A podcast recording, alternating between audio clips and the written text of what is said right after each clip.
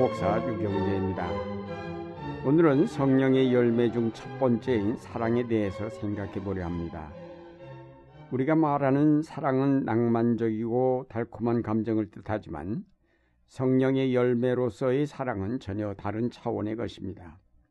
이 사랑은 우리의 감정에 자리 잡기보다는 거듭난 의지에 자리 잡습니다. 성령의 역사함 없이는 이루어질 수 없기에 성령의 열매입니다.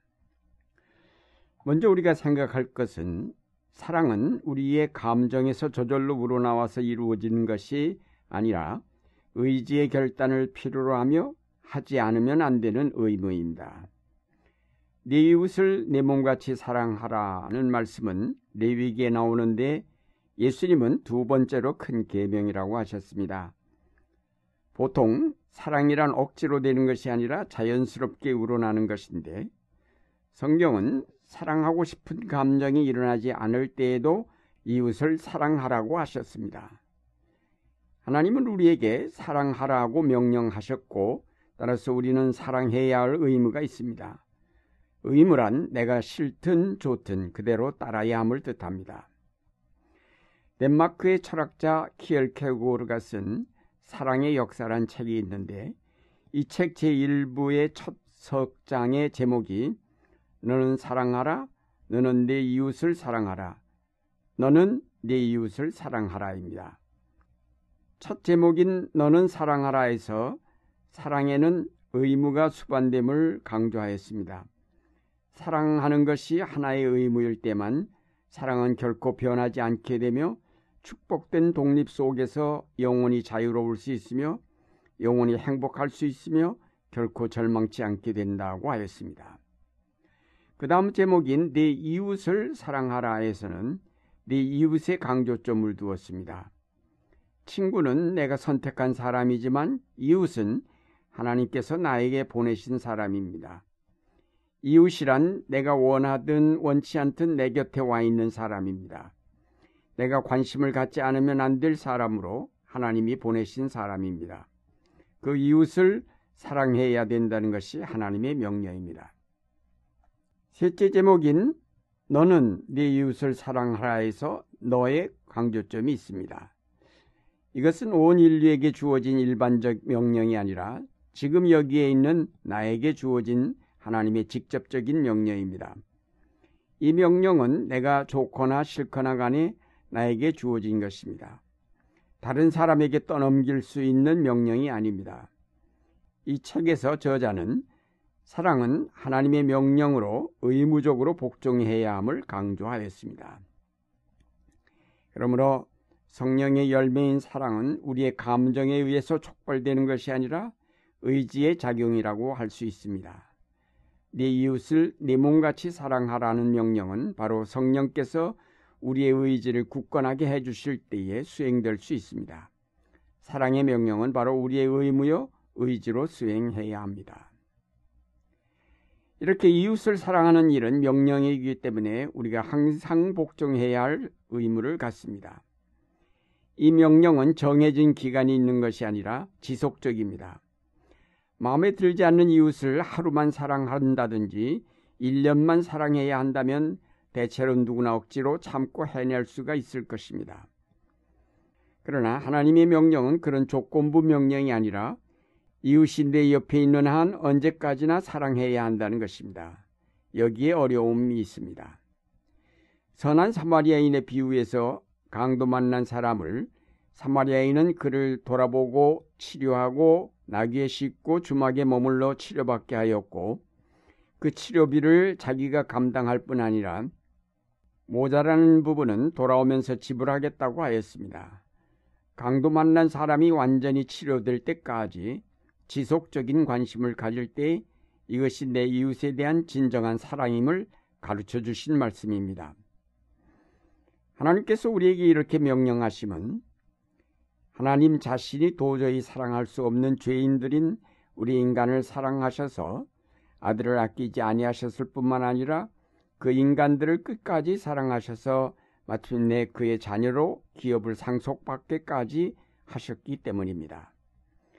하나님이 주신 사랑의 명령은 하나님 자신이 먼저 시행하여 보이심으로 우리에게 그 사랑이 어떠하며 그 결과가 어떻게 나타날 것인가를 알게 하신 후에 주어진 것입니다. 구약성경 호세아서에 보면 하나님께서 예언자에게 명령하시기를 너는 가서 타인의 사랑을 받아 음녀가 된 그 여자를 사랑하라고 하시자 그는 은 열다섯 개와 보리 한 호멜 반으로 그 여자를 사서 데려다 아내로 사랑하며 살았습니다. 그의 아내 고멜은 처음부터 음란한 여자였는데 그를 데려다 아내로 삼았던 것입니다. 그 여자가 아이를 낳은 후에 다시 다른 남자에게로 갔던 것을 데려온 것 같습니다. 호세아는 이런 과정에 사랑이 얼마나 큰 고통인가를 배웠을 것입니다. 하나님은 예언자의 이런 경험을 통해서 하나님을 배반하고 우상숭배에 빠진 이스라엘 자손들을 다시 사랑하며 그들을 그의 백성으로 받아들이는 것이 얼마나 큰 고통인가를 알게 하셨습니다. 사랑은 사랑하기 어려운 사람을 사랑할 때 진정한 사랑일 수 있습니다. 이런 사랑의 명령은 우리가 감당하기엔 너무 어렵습니다. 그 명령은 내가 감당하기엔 너무나 큰 희생을 요구하는 것처럼 보이기도 합니다. 그러기에 성령의 역사가 필요합니다. 성령께서 역사하실 때 사랑의 열매가 가능합니다. 성령께서 이 명령을 수행할 수 있는 능력을 우리에게 주시기에 성령의 열매라고 합니다. 또한 앞서 말씀드린 바와 같이 하나님께서 친히 우리에게 사랑을 베푸심으로 우리로 그 사랑을 배우게 하십니다. 그가 우리를 위하여 목숨을 버리셨으니 우리가 이로써 사랑을 알고 우리도 형제들을 위하여 목숨을 버리는 것이 마땅하니라. 요한일서 3장 16절 말씀입니다. 만일 여러분이 마땅히 사랑해야 할 사람을 사랑하지 못하고 있다고 느껴지면 골고다 언덕에 세워진 예수 그리스도의 십자가를 바라보십시오. 그리스도는 죄악에 빠진 모든 인간과 세계를 구원하시고자 자신을 십자가에 내어 주셨습니다. 하나님의 이 큰 사랑을 우리가 깨달아 알게 될 때에 우리가 거기에서 사랑이 무엇인지를 배우게 됩니다. 우리를 위해 십자가에 달리신 그 주님을 우리가 사랑하게 되면 우리는 바로 이웃을 볼 수 있게 되며 그를 사랑할 수 있게 됩니다. 우리의 사랑은 바로 예수 그리스도에게서 배우는 사랑입니다. 그를 떠나서 우리는 사랑을 알 수 없습니다. 이웃을 사랑할 수도 없습니다. 성령께서 우리에게 예수 그리스도를 분명하게 바라보게 하실 때에 우리는 뜨거운 감격의 눈물을 흘리면서 사랑을 깨닫게 되고 마침내 이웃을 향하여 마음을 열게 될 것입니다. 우리가 아직도 하나님이 보내신 내 이웃들을 사랑하지 못하고 있다면 성령의 도우심을 기도해야 하겠습니다. 성령께서 우리를 이끌어 죄인들을 위해 자신을 내어주신 예수 그리스도를 만나게 하실 것입니다. 그리고 사랑이 무엇인지를 알게 하실 것입니다.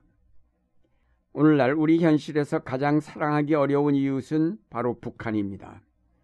우리가 북한을 사랑할 수 있는 이웃으로 받아들일 수 있도록 성령의 도우심을 기도해야 하겠습니다.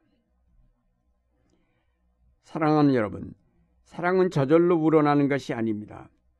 그것은 하나님의 명령에 따른 의무입니다. 노력하는 의지가 필요합니다. 싫은 감정을 억제하고 참는 인내심이 필요한 것입니다. 성령의 역사가 아니고서는 어려운 일입니다. 그래서 사랑은 성령의 열매입니다. 성령께서 이끄시는 대로 참고 노력하노라면 하나님께서 사랑을 우리 속에 솟아나게 하십니다. 우리가 성령으로 거듭날 때 자기중심적인 삶에서 벗어나게 되고 그때 비로소 이웃을 향하여 우리의 마음이 열리게 되며 사랑할 수 있게 됩니다. 성령의 인도하심으로 모든 것을 참으며 모든 것을 믿으며 모든 것을 바라며 모든 것을 견딘 결과로 얻어지는 것이 사랑입니다. 그래서 사랑은 성령의 열매입니다. 이제 성령의 이끄심을 따라 금년에 아름다운 사랑의 열매를 맺는 여러분이 되시기를 바랍니다.